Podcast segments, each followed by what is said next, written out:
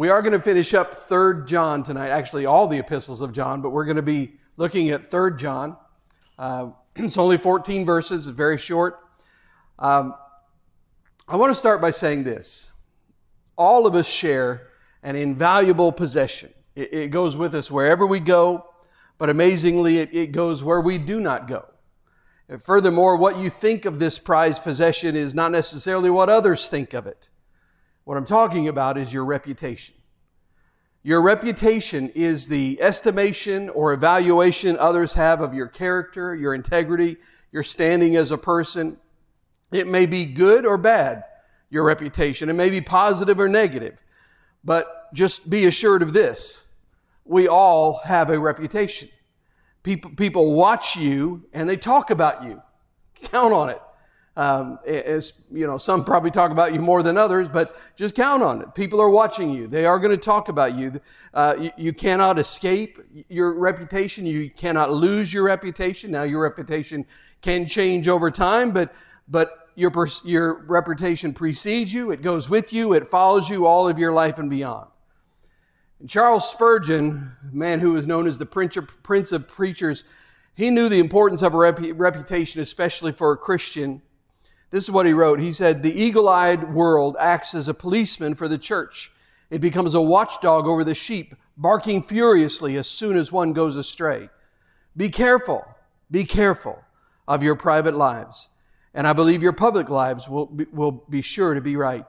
Remember, it is upon your public life that the verdict of the world will very much depend." So with that in mind, Uh, let me just raise three important questions for all, us to, all of us to think about. And this is kind of the overarching theme of tonight's study. But here's the three, three questions for you to think about. First of all, what do you think of yourself?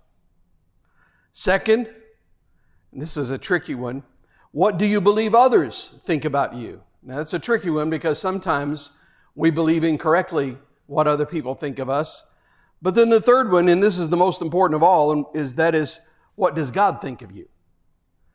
The, the shortest book in the Bible, the letter of Third John, is, is very helpful, helpful for us in, in assisting us to reflect on these three questions.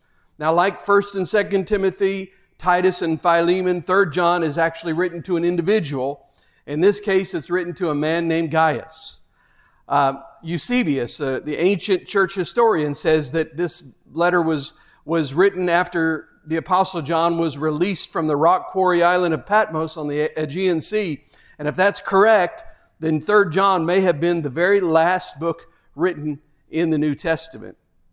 The book is very similar in length and style to its twin, Second John, but there are some important differences as well. Third John revolves around four key men and their reputations, and whereas Second John mentions no one by name, in Second John, the, the problem was showing hospita- hospitality to the wrong visitors. And in Third John, the problem is not showing hospitality to the right visitors. In Second John, the major concern was truth. And in Third John, the major concern is love. And it's, it's really easy in this letter. One easy way to organize it is to outline the book biographically around the four men of the letter. And that's what we're going to do tonight. And as we look at each one of them, continue to examine yourself to see if there's some uh, anyone here that looks something like you. And ask yourself the very important question, does my life bring praise to the name of Jesus? Do, do I live out Matthew five sixteen, which is where Jesus said, in the same way, let your light shine before others so that they may see your good works and give glory to your Father who's in heaven. Do I live my life in such a way that other people can see the, the good works, the things, the, the my faith being worked out in, in uh, my public life in such a way that they look at my life and give glory to God? That's the question uh, that, we, that we're trying to answer tonight. So let's look at the first man. The first man is named Gaius. Uh, let's read verses one through eight. The elder, to my dear friend Gaius, whom I love in the truth. Dear friend, I pray that you may enjoy good health and that all may go well with you, even as your soul is getting along well. It gave me great joy when some believers came and testified about your faithfulness to the truth, telling how you continue to walk in it. I have no greater joy than to hear that my children are walking in the truth. Dear friend, you are faithful in what you're doing for the brothers and sisters, even though they are strangers to you. They have told the church about your love. Please send them on their way in a manner that honors God. It, it was for the sake of the name that they went out, receiving no help from the pagans. We ought therefore to show hospitality to such people so that me, we may work together for the truth. So, if you remember a couple weeks ago when we started Second John, you'll remember that the letter here, Third John, begins very in very much the same way as Second John, because he identifies the author as someone known, just simply known as the elder. Now, we're gonna not going to get into, if you want to know, uh, if you want to refresh yourself about why we know that's John, you can go back and listen to the introduction, uh, introductory material from Second John. But but that word elder originally meant an older man. Uh, but uh, it, it later, over time, came to convey ideas of respect and authenticity and integrity. Uh, an elder is a man of courage and commitment and conviction. He's a man of authority rooted in his spiritual maturity. And we know that the Apostle John was such a man. And, and be, because he had such a tender relationship with this man named Gaius, there was no need for him to assert his apostleship. Uh, he, he loved him dearly, and he didn't need to uh, lord it over him in any way and say, hey, this is, don't forget, I'm an apostle. He didn't feel the need to do that. And John commends Gaius in four areas of his life, and these are areas in which we also should seek to excel after, since we have come to a saving relationship with Christ. And the first thing I want you to notice about Gaius is that his spiritual life was healthy. He, he was he was healthy in his soul, in his spirit. Uh, four times John will address Gaius, the recipient of the letter, of the letter, as dear friend. And in, in doing that, expresses deep, heartfelt love for this man. John loved this man, and he told him.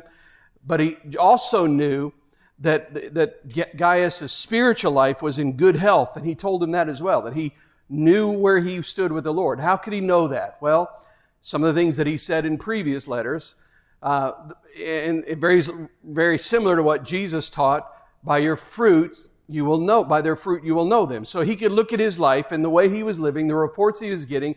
He was confident that he was in a good place spiritually. Um, now, I will say this, this man Gaius, uh, that was a very common name in, in that day. And there are several men uh, by that name that appear in the New Testament, three particularly. There's a man named Gaius of Corinth. You can read about him in Romans sixteen twenty-three. There was a man named Gaius from Macedonia, and that's Acts nineteen twenty-nine. And then there was a man named Gaius in Derbe, Acts twenty, verse four. Now, very few, not very many commentators say that maybe this was the Gaius of Derbe, but the, it's actually probably not the case. The, it was such a common name. It would be like hearing, you know, uh, somebody named Joe, and you read about another Joe and say, that's got to be the same Joe. You know, it's just too common of a name. So it's probably none of those. All we know, though, of this Gaius is what we learn from, from this short letter. And what we learn is really pretty amazing, pretty astounding. Um, John's love for Gaius is genuine. He, he, he's, it's accompanied by truth. He used that. He loves him in the truth seven different times. There's nothing false or superficial here. He, he just loves this man truly. In fact, you, you could render that phrase um, that he uh, uh, that he loves him in the truth. You could that could be rendered. It wouldn't be it wouldn't be grammatically incorrect to render it, I, I truly love you. So um, so the, the the I in the verse is emphatic, which is he's saying I myself love you in the truth. He's very being very emphatic with this, expressing his love to to Gaius. And because of this great love that he has, he's praying for him. See, that's the thing. If you love somebody, you're going to pray for them.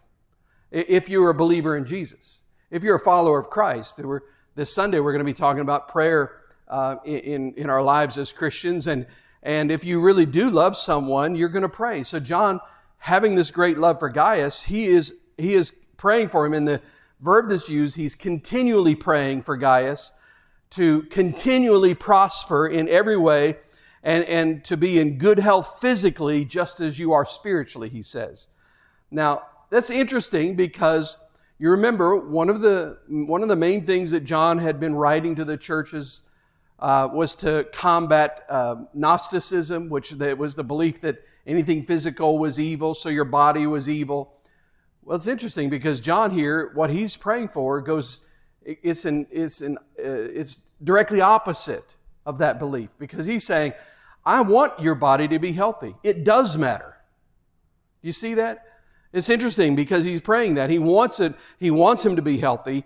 Uh, it, it's the opposite of the separation of spirit and matter, that and and, and that, that idea that despised physical life. What we do know is that God is concerned both for body and spirit. Well, if you could even say all three, body, soul, mind, or body, soul, uh, spirit, uh, excuse me, body, spirit, mind, or body, spirit, soul, uh, soul kind of related to mind and a seat of the emotions. And, and it does matter. Um, God does care about our health. Now, there have been some that have taken this verse and they've kind of twisted it, taken it out of context, and said, context, and said that uh, that for John to be praying that your that your body prospers, that you prosper in your health, that you prosper in the same way your spirit prospers, means that God automatically wants to give you everything that you want physically or in this world or whatever. But that's that's not really what's happening here. This is a prayer that John is praying. This is not a statement of theology that God is making. This is John praying a prayer for someone he loves. And he says to him, basically, he's saying, I know you're doing great spiritually. I can see that. I hear the reports. And my prayer for you is that as well as you're doing spiritually, that you'll be blessed in every other way the same way. And that's a great prayer to pray, uh, to, to pray for someone. Gaius, he had a clean bill of health spiritually. Now, it may be that John was praying that because maybe he had some physical difficulty. Uh, maybe that's why he was praying, saying, hey, I want you to know I'm praying for you, and I pray that your your body comes around and does as well as your spirit is. But but the reality is, the bottom line is, his soul was in ship shape. It was in top condition.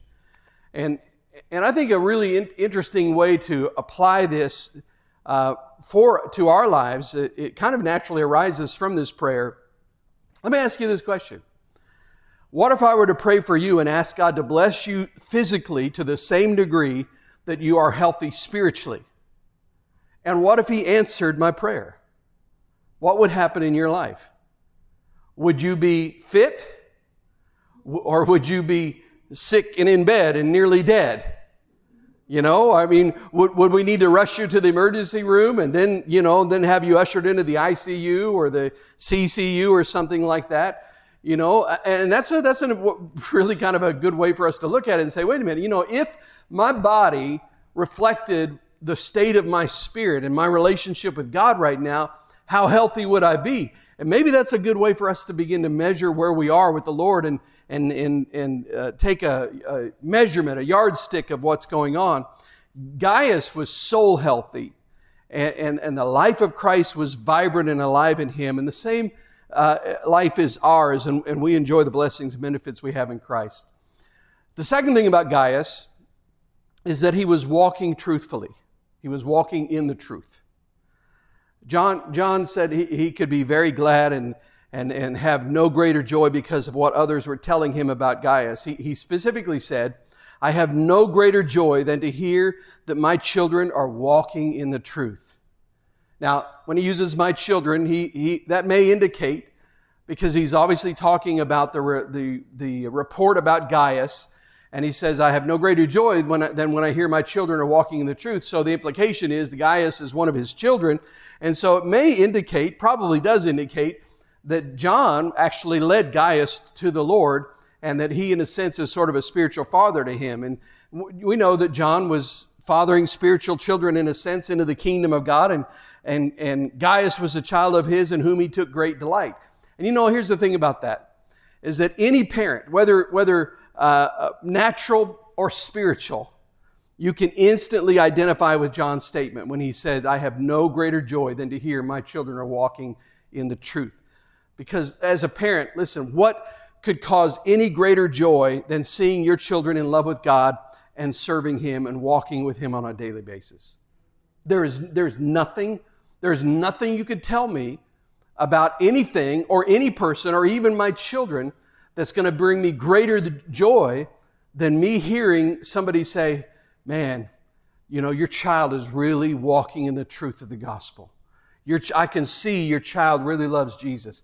That's what really matters. That's the greatest joy. And it's not just true of my natural children, but you know what? I mean, I think back, you know, I was in youth ministry for a lot of years, a long time. I don't even know how many, close to twenty years, really, what I was wor- working with youth. And uh, as a matter of fact, a few weeks ago, we had someone from one of our youth uh, ministries in Twin Falls, Idaho, show up here. They're living in Tennessee, and they came to surprise us, and he's serving the Lord and just doing great. And when I see that, or I see Facebook posts from, from kids that are not my kids physically, but they are my kids. And they're not kids anymore either. You know, I mean, they're full-grown adults. You know, I'm I, like, you know, I turned sixty today. And so, yeah, I, be, I but my mind thinks everybody else's, everything is still back a few years ago, you know. And so I think of these kids and I think of them as high school. And, you know, some of them, I think, have their own grandkids by now. You know, it's just, but when I when I read the reports and when I see, you know, Jay Johnson when he was here, when I see these things, man, there's such joy that fills my heart because I, I think to myself, first of all, it, it's gratifying to me because I begin to realize, okay, I didn't waste my time. God, God did use me. And there's a joy, even with our spiritual children, people that, that we have helped mentor and helped disciple when we know that they're they're uh, living in the truth. And, and the truth we know was in Gaius, and he lived out what he believed. That's, that's the real key of it. In doctrine and in deed, Gaius was commendable, praiseworthy, and he was a joy to his brothers and, and sisters in Christ. In other words, there was no contradiction between his profession, that is his talk, and his practice, his walk. What he said, how he spoke, was how he lived. That is the definition, by the way, of integrity. Integrity, the, the, the word actually has the idea of a unifiedness. You, you, that's not a real word, but I just made it up. But it's a it's an I, the idea of being unified. Like if a bridge has integrity, what that means is all the pieces are holding together the way they're supposed to. Therefore, the whole thing stands up, right? Like remember, how many remember, you know, when the when the uh, bridge was shut down and all the traffic was going the other way, and they shut it down. It was a nightmare. Everybody remembers that, um, but they shut it down because with that crack, that meant that there was at least one piece that had lost integrity, and with one piece losing integrity, it can affect all the other pieces, and so the whole may not hold together. This is exactly the picture of integrity in our lives. It's that all the pieces of our lives fit together properly. And because all the different pieces fit together, our lives will hold up. That's the idea behind integrity. And, and the whole point is, is that what I say and what I believe matches how I live. That's, that's the whole concept here. No contradiction. And that's really important for us to remember because, you know, can I just tell you this? If we don't live it out, um, this, I'm going to say this, I'll qualify it a little bit, but if we don't live this out, then it really doesn't matter what you believe. Now, it does matter for your salvation, but it doesn't matter to anybody else. If you don't live it out, then your coworker who doesn't know Christ, it, they don't care. It does make it makes no difference to them what you believe. But if you live it out, then they can see that you what you believe, because people cannot see your heart, but they can see your life. So, so walk, uh, live out day by day the gospel truth that's in you by virtue of your union with Christ. Another way is, like Jesus said, to abide in Him. And if we abide in Him, we will bear much fruit. That fruit is the actions of our life. Okay, the next thing, Gaius was, he was serving faithfully. John commends Gaius. I keep saying it different ways, but just pick your way and listen to it the way I, no matter how I say it. But John commends Gaius. He says, he says, dear friend, you are showing faithfulness. What, what was he doing? How was he showing faithfulness? Well, it seems from the context and everything that was that he talks about in the whole letter that Gaius was, was showing hospitality, and he was entertaining brothers uh, who were traveling missionaries for Jesus sent from John. So these were strangers. They were people he did not know. Uh, and, and John knew of Gaius' service because these men, these missionaries, these traveling teachers, when they would come back to John and they'd give a report, they testified of Gaius' love in front of the church. So they'd come back in front of the whole church. They would say, man, we got to tell you about this man, Gaius. We, we want to, we got to tell you the way he loved us, the way he took care of us. God's using him in great ways in that church. And that's what they did. So John was, he was filled with joy hearing these secondhand reports about what God was doing and how he was using this man. And so John responds to that in a very natural way. He, he just encouraging him. He encouraged him. I'll just paraphrase what he says in verse six. He says, keep on doing what you're doing. He says, keep up the good work. That's the idea behind it. Saying, saying, keep, keep doing what you're doing. You're doing fantastic. Even these men, when they come back, they're telling the whole church about how you're living and what you're doing.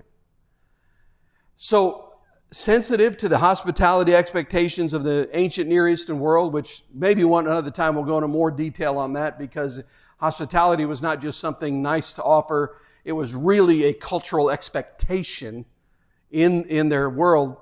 But but living in that world, he, he had received these traveling teachers into his home.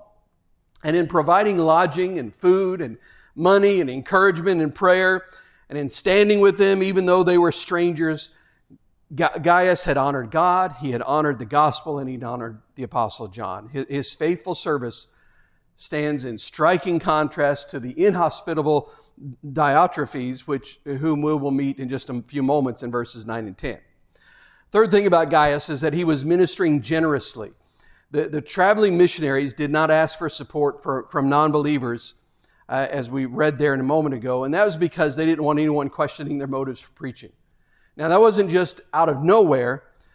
It was because it was a very common sight in the ancient Roman Empire to see these vagrants, these traveling teachers who travel around peddling their gods to people and begging from, uh, for money from anyone and everyone.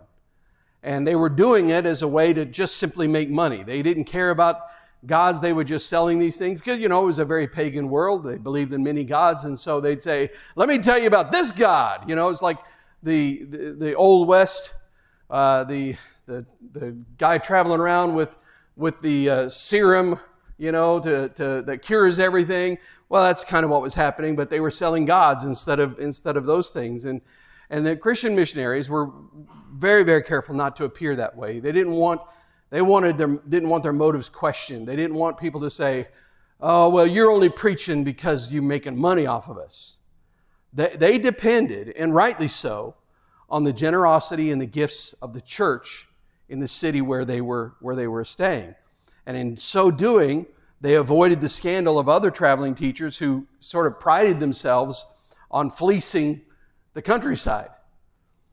Now, the, the modern application for, for missionary hospitality, I think for us, needs to be widened, because hospitality today does not mean what it once did. You know, when we have missionaries uh, come to, to Marion, they're not looking to stay in somebody from the church's home. We put them up someplace else. It's a whole different scenario. It's it's not like it was back in those days. And so I think when we think about hospitality, we have to find ways to widen it and, and find ways to make application to our lives. And and so while it may be, you know, very useful to house visiting missionaries, there, there are several other ways that believers today can become partners in mission. Because think about this. Remember, in Second John, John told them, don't open your home. Don't show hospitality to false teachers, because if you do, you're partnering with them in their evil work. Remember that? All right, well, let's take the principle and apply it the other way. When you do offer hospitality to, uh, to uh, the, these missionaries, these true teachers of the gospel, then you are taking part in their good work. You see that? And so that's that's really the idea behind here. So we need to ask ourselves then, if that's what hospitality did, was, was partnering with them, helping them fulfill their mission, then how can believers today become partners in mission? Well, the, the most obvious way is to, to, to partner in missionary work is to, you know, do missionary work, to go do it. Uh, but but that's, you know, that's one way to do it, but that's not really what the elder is talking about here, what John is talking about in Third John. His immediate concern is that Gaius would be a partner to those who are doing the missionary work. So uh, it, it's that kind of partnership that supports mission rather than doing the work personally. And of course, believers sh- should always consider do, doing missionary work. They should always listen for God. If God says, hey, I want you to go to the mission field, we need to listen. We need to do what he says. That's, that's not what I'm talking about. I'm not saying we shouldn't do that. But what I'm saying is, for this context, let's, let's just think more about supporting mission, uh, since that's what the, el- the elder, what John is really talking about here. So let's go to the second way. The, the next most obvious way to partner with missionary work, we, I think we all can figure this one out, to offer financial support, right? And, and for millions of Christians, financial support of missions, it's just simply a part of their giving budget. It's just something we do without even thinking. It's just part of what we do because we know, we believe in it. It's just who we are. But for others, this kind of giving is, is not a priority. It's something they don't even think about. And, and sadly, missionaries are often pressed to raise the needed support Uh, in order to fulfill their mission, but that need not necessarily be the case. In two thousand four, K P Yohannan cited the statistic that the average American Christian gives only one penny a day to global missions. One penny a day. Well, surely we can do better than thirty cents a month. You know? Uh, the, the author, publisher, and missions promoter Gordon Lindsay, he once wrote this. I'm, I'm going to read it to you. The main hindrance to world evangelism has not been for the want of devoted missionaries, nor is it the lack for trained nationals, which was a serious problem for many years. The hour has come when we have an eager army of gospel soldiers ready to launch out in faith and preach the apostolic gospel. And they are doing it.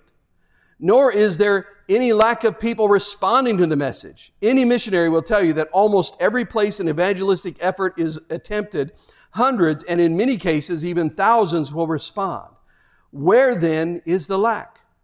It is in the lack of necessary financial assistance that often is not available at the moment the Spirit of God moves in a community. This would be the same idea, the same, what he's talking about there would be the same thing as if Gaius and other Christians in the first century, when traveling missionaries came, they said, no, you can't stay here. They're, they're not supporting them. That's the idea. And, and it's very clear to Paul that, that in the matter of giving and receiving, the Philippians, you, you can read about them, and they are, in Paul's mind, they were famous givers. But, but Paul says that the Philippians made themselves genuine partners with him in the work of proclaiming the gospel. You can read that in Philippians chapter four, verses fourteen through nineteen. And he even, in verse seventeen of that passage, anticipates that their generosity will lead to God adding credit, whatever that is, to their account. And perhaps one reason that that uh, more Christians do not give to mission work is they, is they, they simply do not realize that their financial support constitutes genuine partnership in the work. That when I give to a missionary, it, it's, you know, if, if I could just see such a thing, uh, uh, uh, giving, that sort of giving a less than, less as supporting those who do the mission, and begin to see it more as partnering with them in ministry, to realize that we are together in this thing, that they're not the missionary and I, you know, called to do something, that we're both missionaries and we both have a job to do. And in order to reach that city, they go and I help support. And I am their partner in that. And, and maybe if we understood that better, we would be more motivated to do our part. Let's go on. Another w- obvious way to partner in mission work is to pray. Pray. I want to read to you uh, something from a book called On This Day. I, I have this book. It's by Robert J. Morgan, and uh, it's really a neat little book. It has three hundred sixty-five different uh, uh, little devotional type things, little stories. And each day it tells you about something in Christian history that happened that day. And and uh, I want to read to you one of these things, one of the accounts that he gives of the, the, the incredible history of a hundred-year prayer meeting that spawned remarkable mission activity. Let me read what he, what he wrote. In seventeen twenty-two, Count Nicholas von Zinzendorf, troubled by the suffering of Christian exiles from Bohemia and Moravia, allowed them to establish a community on his estate in Germany. The center became known as, and I can't possibly say it the way a German would probably say it, but it became known as Herrnhut, meaning under the Lord's watch. It grew quickly, and so did the, the appreciation for the power of prayer. On August twenty-seventh, seventeen twenty-seven, twenty-four men and twenty-four women covenanted to spend an hour each day in scheduled prayer, praying in sequence around the clock. Soon others joined the prayer chain. Days passed, then months. Unceasing prayer rose to God twenty-four hours a day as someone, at least one, was engaged in intercessory prayer every hour of every day. The intercessors met weekly for encouragement and to read letters and messages from their brothers in, in different places.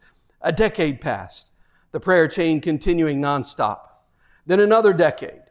It was a prayer meeting that lasted over a hundred years.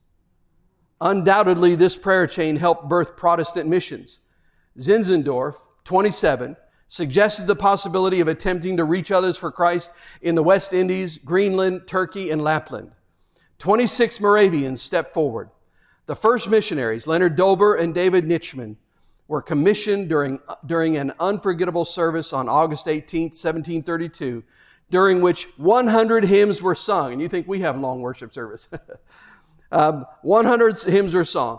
During the first two years, twenty-two missionaries perished and two more were imprisoned, but others took their places.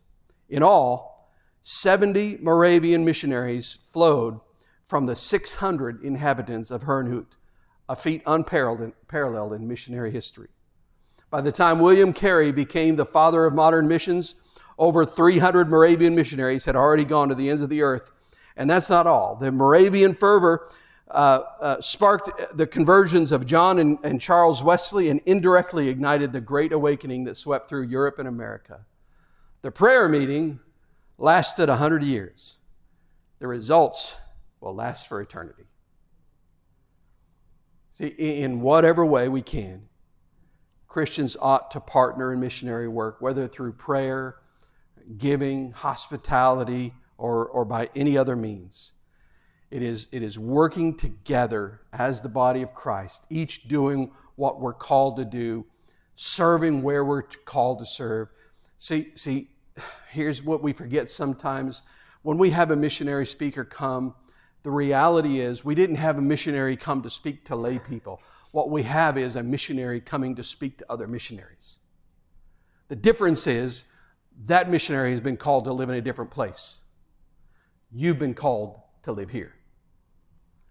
And and, and as we get that, as we understand that, then uh, the, the, this, this whole idea of working together for the truth with those who, who go out for the sake of the name, as he said. Now, now we, we may not physically go where they go, but we can go with them anyway by our support, with our finances, with our prayers. All pray. All give support. Some are sent, but all are essential as we cooperate together for the work of God. It's well said. Someone, I don't even know who said it first, but they said, there is no limit to how much good you can do if you do not care who gets the credit. God, multiply the sent. God, multiply the supporters. God, multiply the senders. Let's move on to the next man, man named Diotrephes, verses nine and ten. I wrote to the church, but Diotrephes, who loves to be first, will not welcome us. So when I come, I will call attention to what he is doing, spreading malicious nonsense about us. Not satisfied with that, he even refuses to welcome other believers. He also stops those who want to do so and puts them out of the church. So all of a sudden, Third John, in this very short letter, just takes a surprising and unexpected turn. If Gaius ha, you know, had the right balance between belief and, and actions, a man by the name of Diotrephes did not. He, he was basically like Gaius's alter ego uh, at every turn. Uh, is the opposite. He was a man with harmful and destruction, destructive agenda. And the, the bottom line for Diotrephes was that he wanted to be the boss in the church. He wanted to be in control. He, he, he which, by the way, I, I've, I believe with my whole heart. Anytime you hear about church division and problems in a church, whatever they say the issue's about, it's not about that issue. I think, I really believe it always boils down to when there is a when there is an argument uh, in the church and there's division in the church, it really always boils down to who's going to be in control. So when you're arguing about, when churches argue about the color of the carpet, it's not about the color of the cop- carpet. It's about who gets to decide the color of the carpet. This is the disease of Diotrephes. This is what, it, what he does. He loved himself, not others. He wanted his way. He didn't care what, what other people thought. And with perverted ambition and a dominating spirit, he opposed the Apostle John and set himself up as the as sort of the Lord of that church body where he was. And if anyone even took exception, exception to his actions, if they called him on it, that person was censured and was actually dismissed from the congregation. Carnality personified. Diotrephes is mirrored today by many in the church who exhibit a similar lust for power. And, and it's not just, it can be pastors, it can be deacons, it can be just people in the church. It doesn't matter who it is, but, but there are people who have sort of a Messiah complex that decide, I know what's best, I want what I want, this church is going to be this way. And they've taken their eyes off of Jesus and forgotten that He and He alone is their Lord and Savior. So just as John commended Gaius in four areas, now he condemns Diotrephes in four areas. The first thing he says is, do not be driven by prideful ambition. I want to say this before we talk about this. Understand this, the Bible never condemns having ambition. The Bible condemns having selfish ambition. I think it's a good thing to have godly ambition. I think it's a great thing to have kingdom ambition, to say, I want to see God's kingdom grow bigger than ever. To, to, to have ambition to say, I want to be used by God to reach thousands of people. I think that's a great ambition as long as, as long as it's not just spiritual language to couch the fact that you really have selfish ambition and you really want to be, to be able to say, I want people to be able to talk about how great an evangelist I am because I reached a thousand people. You see the difference? One is focused on other people seeing me doing, and the other one is actually focused on the kingdom. So, so don't be afraid of godly ambition, but always be on the guard for selfish ambition. And so Diotrephes had a very prideful ambition. John, John wrote a letter. We know this from, from verse nine there. He says, I wrote to the church. He wrote a letter, and it was probably, this letter was probably a letter of commendation for these missionaries that he's been talking about. Now, that letter is probably lost. Some people think maybe it was Second John, but probably not. It's probably just another, you know, it wasn't, it was, it's not considered canon or scripture. God would have certainly preserved it if it was, but it was just a letter that he wrote to send with these missionaries to commend them to the, to the church there. And then we don't have that letter. So, but John's referring to this letter. And, and this letter's reception met a problem in the person of Diotrephes, who is mentioned only here in the New Testament. It's the only time you hear about Diotrephes. And we're told about him, he loves to be first. He loves to be first. So the issue here does not seem to be a doctrinal problem. This is the problem with Diotrephes is not like with the false teachers, apparently. Now, possibly it could have been. Maybe that's why he rejected the Apostle John. But we're not told that. But from everything we can see, there's no indication that it was a problem with doctrine, but it was a problem of personal pride. Diotrephes had an important position of some kind in the church, but he was blinded with pride. He was blinded with self-importance. And Diotrephes slandered John. He, he cold-shouldered the missionaries. and he excommunicated the loyal believers because he loved himself and he wanted to have the preeminence. He didn't want anybody looking to John for anything. He wanted to be the man. And, and, and perhaps he had no better reason for refusing to welcome these missionaries other than just simply that John was the one who, who had commanded it. See, the thing about self-love in an unhealthy way is that it destroys all relationships, and narcissism destroys all relationships. If if I if I'm focused on myself and don't and I and I want what I want more than anything else or what anybody else wants, that's going to destroy relationships. It's going to destroy marriages. It's going to destroy churches. That's just the nature of it. Uh, and, and personal vanity. Uh, Related to that idea of, of, of control lies at the root of, of almost all dissensions in every local church today, because even the idea of control, it's it's really about a person of vanity saying, I'm the one who has the right answers. That's why I should be in control. So there's a pride issue related in that. And he, he Diotrephes loved being first, numero uno, the captain of the ship, the C E O, the center of attention, the main attraction. But you know what Colossians one eighteen says? It says, and he, speaking of Jesus, and he is the head of the body, the church. He is the beginning and the firstborn from among the dead, so that in everything he might have the supremacy. Only Jesus is to have first place in everything. Amazingly, Diotrephes took for himself the position that only Jesus should hold. And tragically, that happens many times in today's world, where people take for themselves a position only Jesus should hold. In fact, I mean, that's what we do. That's, that's what humanity does we, when, we, when we reject the lordship of Christ and say, I'm going to do what I want to do.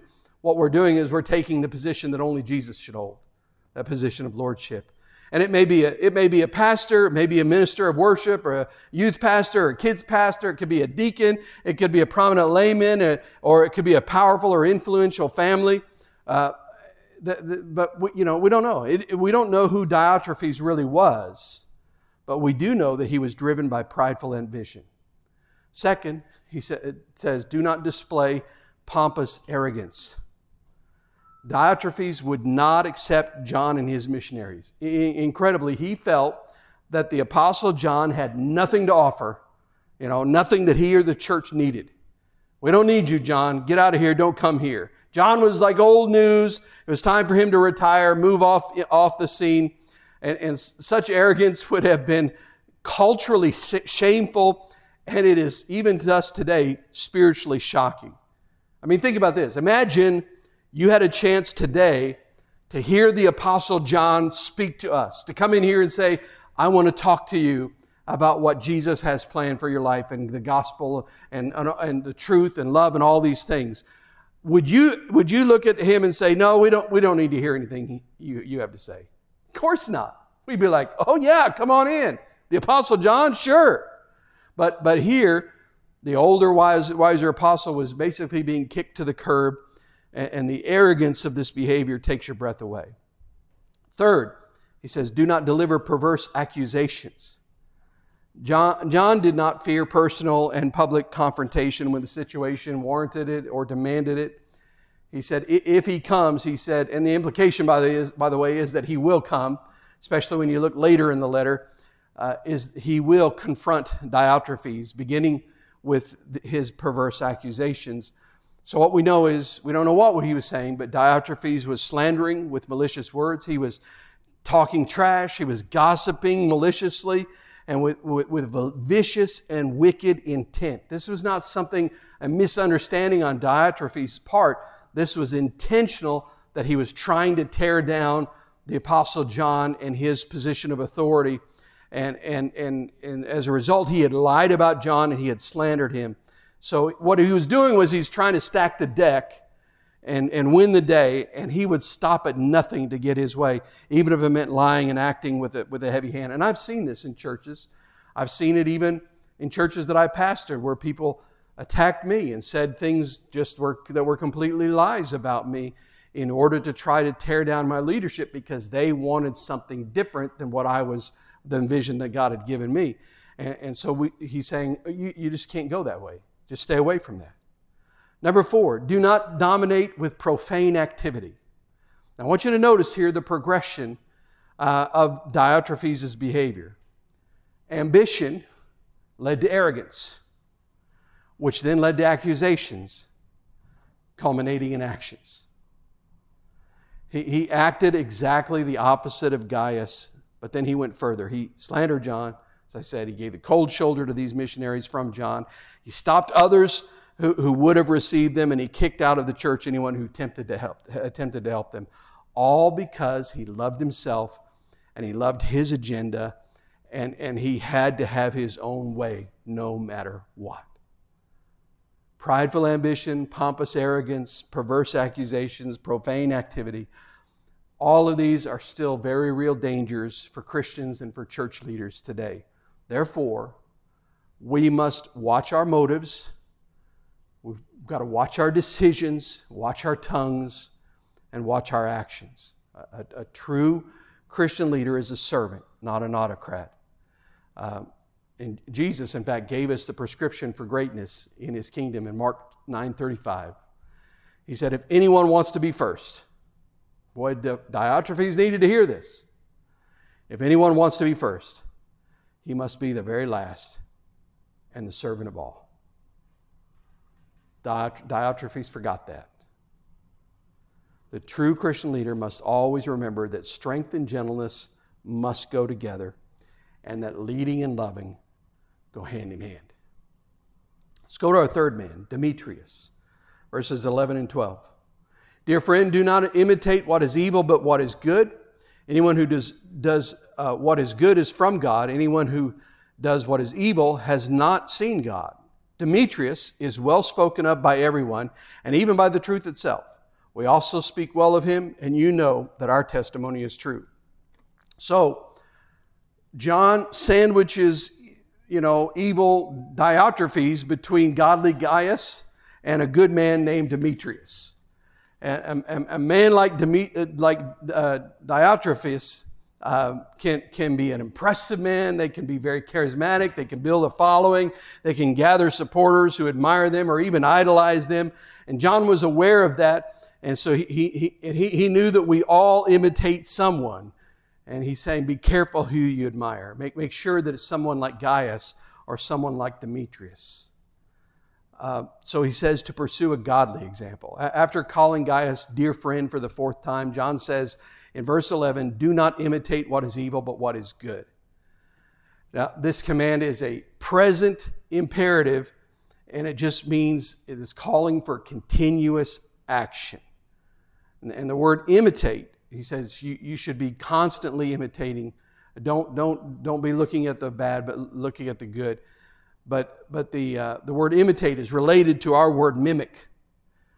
So so why imitate or mimic one, the good, or, or and not the other, the bad? Well, he, he very simply puts it like this. Whomever you imitate or mimic gives evidence to whom you belong. You see, the, the one who does what is good is from God. That's verse eleven. And he, he and by doing that, he gives evidence that he belongs to God. And in contrast, the one whose life is characterized by evil gives evidence that he is lost. That he, as, or as John says, that he has not seen God. And ultimately, ultimately, think about this. Ultimately, we should imitate Jesus, right? He's our supreme example, and he's never going to fail us. But, but the truth is, we all need earthly, everyday examples to imitate as well. And there's nothing wrong with that as long as we don't idolize them. Paul himself said at one point in time, he said, follow me as I follow Christ. He said in places, he said, you saw my example, now live that way. So uh, so it's not bad to have a, a you know earthly a human being who's living out the truth, who's following Christ, that you can look to and say, okay, that's what it means to follow and to do, live this out in the flesh. Uh, but, but but we need men and women to whom we can point our sons and daughters and our you know our boys and girls, and we can say, go and live like him, and or go and be like her. We need those kind of people uh, that our children can see that are living the truth out. So the, the, what that means for us is we should strive to be those kind of people. We should strive to, to be such examples. So be careful whom you watch and who you look up to, who you admire, who you imitate, and also be mindful of who watches you, because somebody's watching your life. Second thing, possess a good testimony. Demetrius uh, was probably the one who actually brought this letter to Gaius. It probably wasn't intended specifically to be an introductory letter for Demetrius, but in the process of carrying it and giving it to him, uh, the letter would serve as a recommendation from, from John, and, and a threefold witness is put forward to commend him in, in, in verse twelve. He has a good testimony or a witness from everyone, from the truth itself, and from John and his community. So what's happened? Over time, people have watched this man Demetrius, and they have found him to be a man of integrity and godliness. See, this is the thing about a godly reputation. There aren't any shortcuts. They have watched him over time. Now they give witness to what they have seen. This is what has to happen in our lives. Um, like Gaius, what he believed and what he lived were in harmony. They were, they were beautifully balanced. Now, it's doubtful that everyone agreed with his commitment to Christ or with Christian truth. You know, that didn't happen. There was still persecution, just like today. Not everybody in the world agrees with your commitment to Christ. Not, not everybody agrees with Christian truth today, right? And that was the same for Demetrius. But John was saying this man lives with such integrity that his life is above, above reproach and he's beyond question. You can trust him. What you see is what you get. This man's the real deal. He, he walked with God. He studied his word.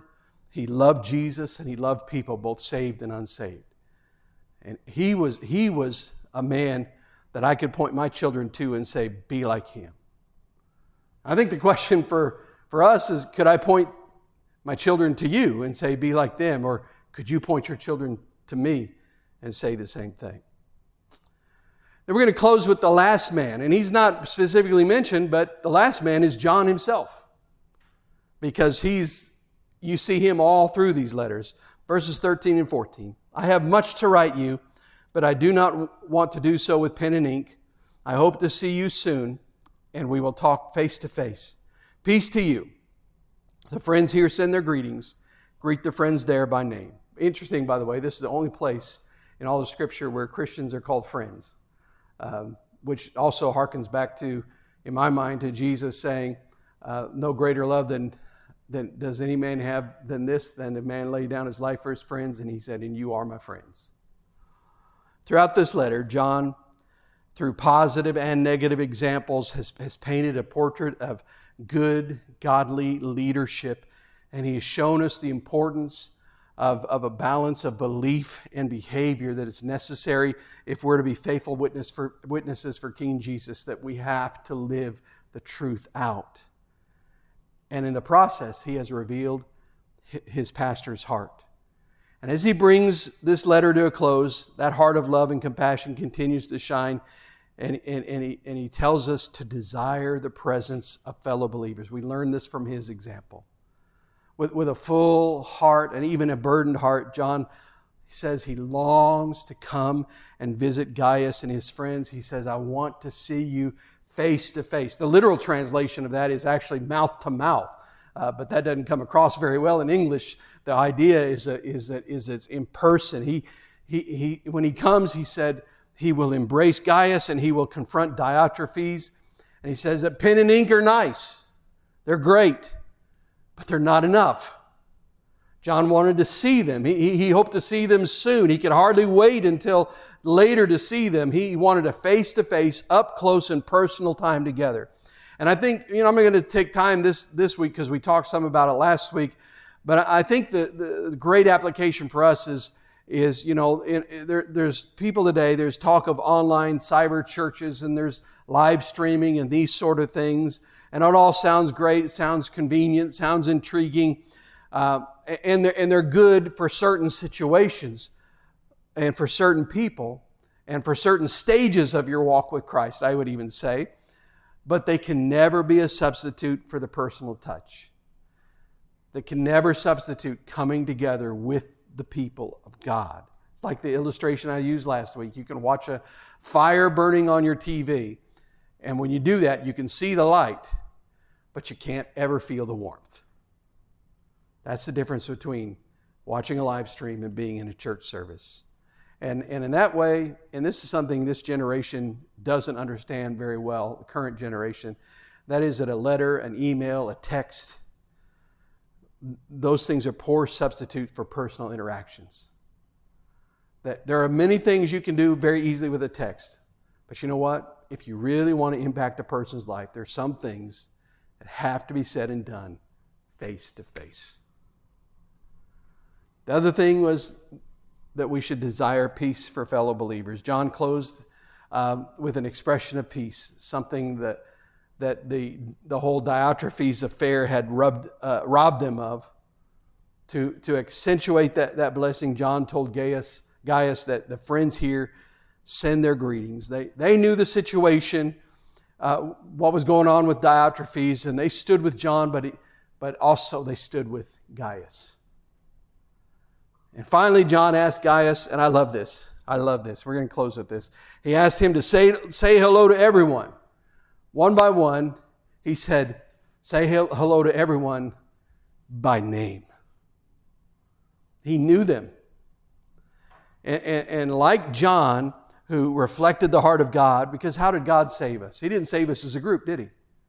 One by one, person by person. We too should love and care in the same manner, one by one, one person at a time. Get to know people. Find out what their names are. Work at remembering them, which is not always easy to do. The older I get, the harder it is. But it's important.